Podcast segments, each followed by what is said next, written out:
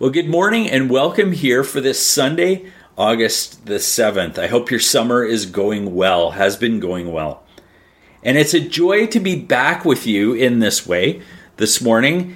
And I want to thank my good friend Dr. Jerry Shepard for preaching while I was away on vacation with the family. So, uh, Pastor uh, Jerry, Jerry Shepard uh, preached a series on the first of the three Ten Commandments over the past three weeks. And so I hope you enjoyed those messages. I got lots of feedback from people that was positive, and uh, I enjoy them as well. So, you know, I look forward to uh, to having conversations with people about the about those sermons. And uh, you know, if they've sparked something in you, uh, desire to dig deeper in in any area of Scripture, or to begin thinking more about things, recognizing recognize the prompting of the Holy Spirit and do that. Pursue those things. And as always, if you miss those messages, you'll be able to find them later in the week on our website, the church website. Um, so I was unable to add those messages to our phone line while I was away because I'm the one who does that. But uh, we will be uh, updating the phone line again starting this Sunday with this sermon. So, again, uh, Dr. Shepard's uh, sermons will be available on the church website later in the week. And then also, uh, starting this Sunday, we'll have our uh, weekly um, sermons back on the phone line again as well. So, this morning we're revisiting a short series I preached on grace a few years ago. And I feel we all, all need grace. I certainly know that um, in my hand rehabilitation journey, I am experiencing the grace of God in so many ways.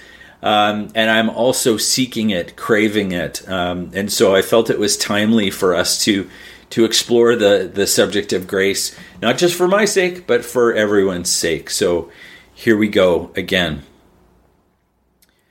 So grace, it's one of those words that at times seems so concrete, so easy to understand, and yet at other times it seems so elusive, doesn't it? We say grace before meals. Maybe that's a tradition that you have, that's something that you do. And thankfully, it's still a tradition around many family dinner tables and formal events, even where God is not necessarily uh, a feature, a fixture recognized um, people may still uh, say grace. They recognize that as something that they they should do, something that they will will include. And maybe you've even heard of the expression gracing someone with your presence, whatever that means. So, as though somehow you have lowered yourself to their level, you've graced someone with your presence rather than meeting someone where they're at, meeting someone in a way that would suggest true grace, that you are humbling yourself to be with them in an intentional way. Or perhaps amazing grace pops into your mind. It should, it probably does. And this is the well known Christian hymn written in 1772. It's a classic, right? It was published in 1779 by English poet and American clergyman John Newton, and maybe you knew that. And it's such a rich but deep exploration of the concept of grace in that hymn. Newton's hymn is still one of, if not the most popular song played at funerals and memorial services. Just a little teaser for my ordination service on September 11th. It will be part of the songs that I've chosen that are meaningful to me that I want uh, I want to include in that event. And so the words of Amazing Grace, it's powerful. The words are deeply personal. The music is beautiful. The melody, the the song, the way it's constructed is beautiful. And that song, Amazing Grace, is instantly recognizable around the world. And it's probably, as I've said before, my one of my personal favorite hymns. It has deep meaning for me in many different ways on many different levels. One biographer of James Newton estimates that the hymn is performed, get this, approximately 10 million times each year around the world. 10 million times. And that's an estimate. It can be found throughout pop culture, including one of my favorite Star Trek movies. So, Amazing Grace has pervaded our culture. It's often quoted in speeches and in sermons, the song is. And in 1990, journalist Bill Moyers, you may be familiar with him, he explored the transformative power of the song after he watched a performance of it, a, a, a, musical group perform it, at the Lincoln Center for the Performing Arts in New York City.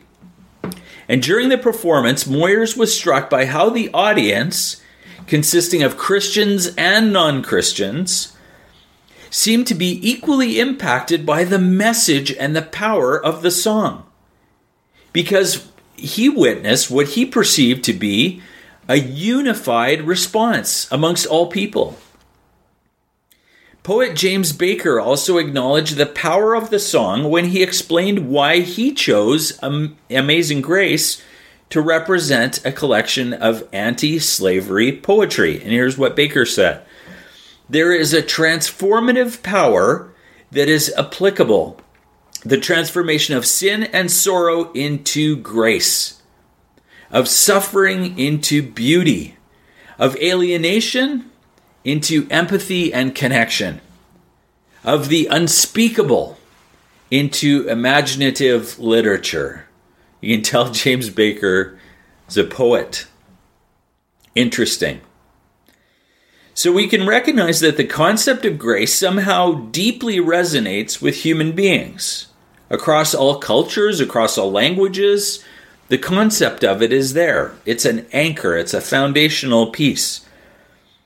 But how can we best understand the concept of grace, particularly the grace of God towards humanity, towards every single one of us? Because that's what we're talking about here is God's grace is available to each one of us. It's available to all of us, regardless of where we are in our journey, regardless of where we are in our lives. God's grace is available. So, while we've seen so far this morning that everyone seems to recognize the idea of grace and has a fundamental need for it, I think we can all agree. It's interesting, my friends, to note that really, ultimately, grace is not about us at all. Does that surprise you? Does that shock you? Grace is fundamentally a word about God. I'll say that again. Grace is fundamentally a word about God. As one definition I've read said, Grace is about God's uncoerced initiative, meaning that no one can force God's grace, God's uncoerced initiative, and God's pervasive and extravagant demonstrations of care and favor. Grace is about God's uncoerced initiative and God's pervasive and extravagant demonstrations of care and favor. Friends, I hope you can recognize that as Christians, we live, we walk, we function day by day by the grace of God. Does that resonate with you? And some people may anchor grace in the idea of the unconditional forgiveness of our sins. That's absolutely an aspect of God's grace. Others may see God's grace in the birth, death, and resurrection of Jesus Christ, which made it possible for us to be restored in relationship with God. That is also an aspect of God's grace. Others may see it as simply his simply simply his amazing love and kindness towards us. God's grace is his amazing love and kindness. Or other people may see God's grace as the ways in which God provides for our needs, and often in ways we don't recognize or acknowledge. Perhaps people recognize it as the ways He protects us from physical or spiritual harm. That is God's grace at work as well. And God's grace is all those things that I just listed, all those things that I suggested to you this morning. But it is also so much more. At the risk of making it more difficult to understand or to wrap our heads around, Simply put, here we go. Simply put, God's grace grace is God's favor and kindness towards us. You can say it with me. Grace is God's favor and kindness towards us. Amen to that. And not surprisingly, the grace of an eternal and omnipotent Father manifests itself to us in many ways, many, many ways. For me, the grace of God is so beautifully captured in the words of John 3:16. And you can say it with me here as well. For God so loved the world that he gave his one and only son that whoever believes in him or whosoever you might be saying that whoever believes in him shall not perish but have eternal life. Friends, the entire gospel comes together, coalesces, is anchored in this verse. And the very center of that gospel, at the very center of it, we find God's great love for us. God's desire for us to be with Him no matter the cost. And that, my friends, is truly amazing grace.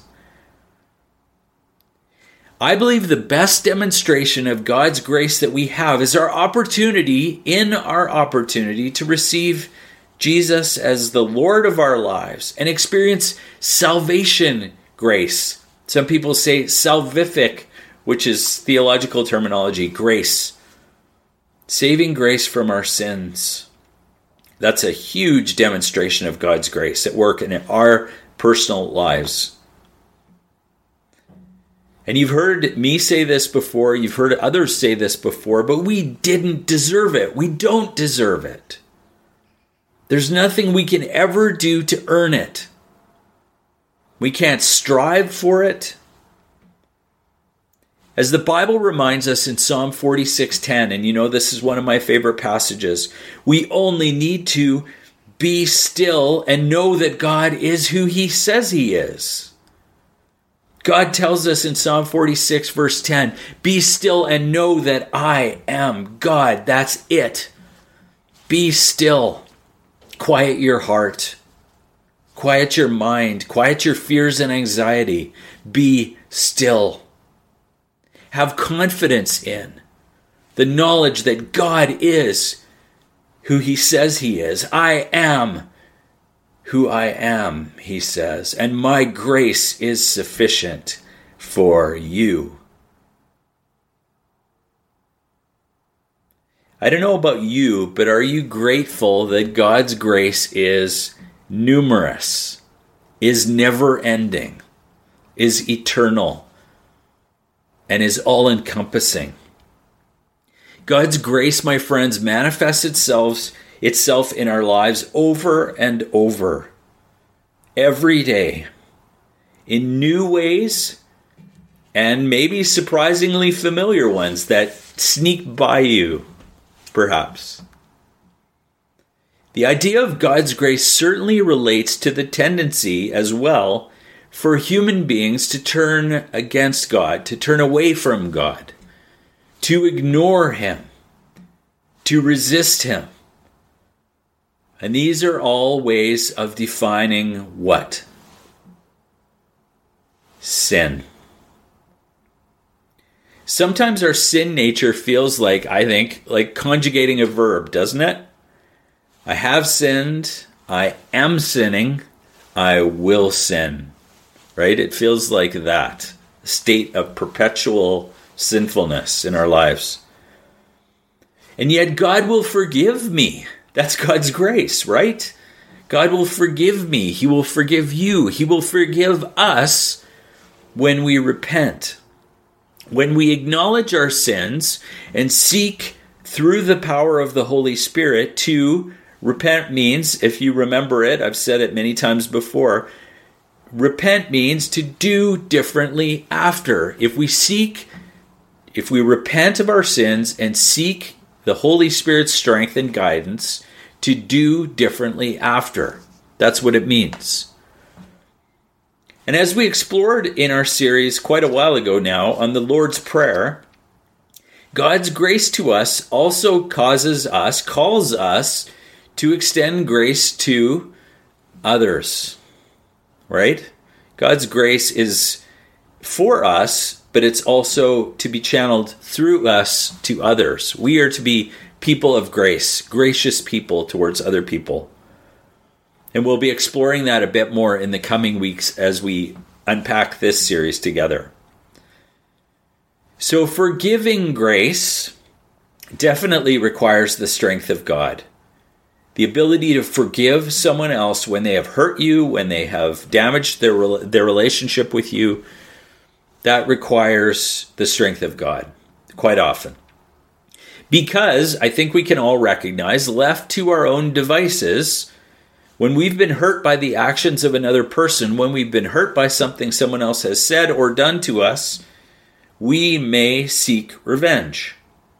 Are you a pouter? Sometimes I can be a pouter. Someone who someone hurts my feelings and I think, "Hmm, well, fine." Right? Are you a pouter? Are you someone who gets angry when someone hurts your feelings? Do you give someone the silent treatment, which we all seem to know how to do quite effectively? Do you seek revenge on that person to get even, to get back at them, to hurt them as much or more than they hurt you? Or perhaps you retreat into, like I alluded to a moment ago, self pity, depression. Do you begin to let that old tape play in your head that says, See, I knew it. I didn't deserve this healthy relationship. I didn't deserve these circumstances. And here I am again back with what I deserve. Friends, that message playing in your head, if it plays in your head, is nonsense. It is not God's word for you. It is not God's will for you. It is not God's voice in your life.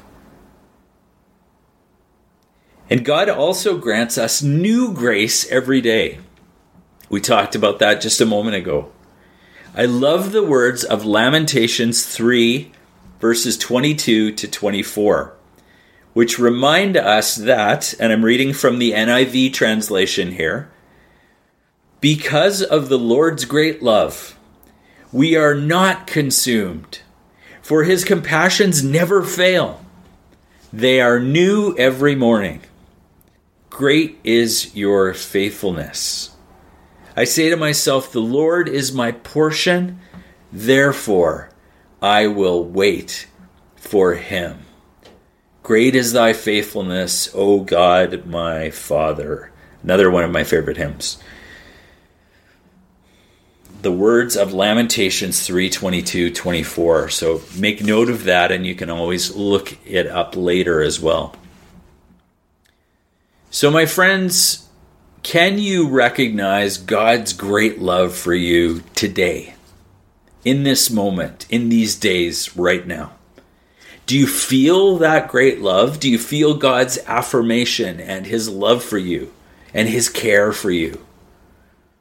My friends, that is God's grace raining down on you, penetrating your life the beauty of nature all around us. Perhaps you've been out enjoying time in the backyard, time in the mountains, as we did a few weeks ago, or you know, just enjoying the weather, enjoying listening to birds, watching squirrels. We have squirrel a family of squirrels that run back and forth across our fence in our backyard, and that brings us great joy. Those things in nature are God's grace at work in creation. Those are God's blessings to us through his created things beyond us. The courage to face a new day when our circumstances are bleak. That, my friends, is God's grace sustaining you.